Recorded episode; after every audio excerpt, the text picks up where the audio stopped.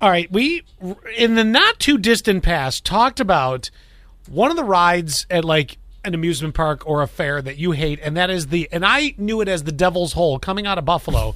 It was called Devil's Hole, and um, it's that thing where you get sucked to the wall. Uh huh. And then the floor drops down. Yeah, yeah. It's it- it's And- one of those gravity zero gravity ride type This things. this week is the Steuben County Fair. Oh, I don't know if they have one. Well, that's what I was wondering. I don't know about that, but I'm going to give you 30 seconds of this woman.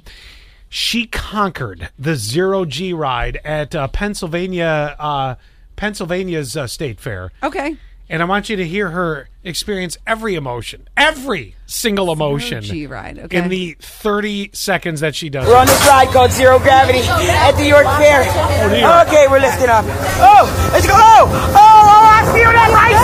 Oh, oh, okay, hold on a minute. Hold on. I'm trying to make a TikTok. Oh, I'm trying to make a TikTok. Hold on, my kidney. My kidney. Oh, oh, my other chin. Hold on. Hold on. Hold on. Hold on. Domino milk. Help me. At what point did she say, "I'm totally making a TikTok"? Uh, Yes, she- she totally Okay. was trying to make a video. And, well, what was that about another chin or something like that? I, I don't oh, know you what know what happened. ride this is? Mm.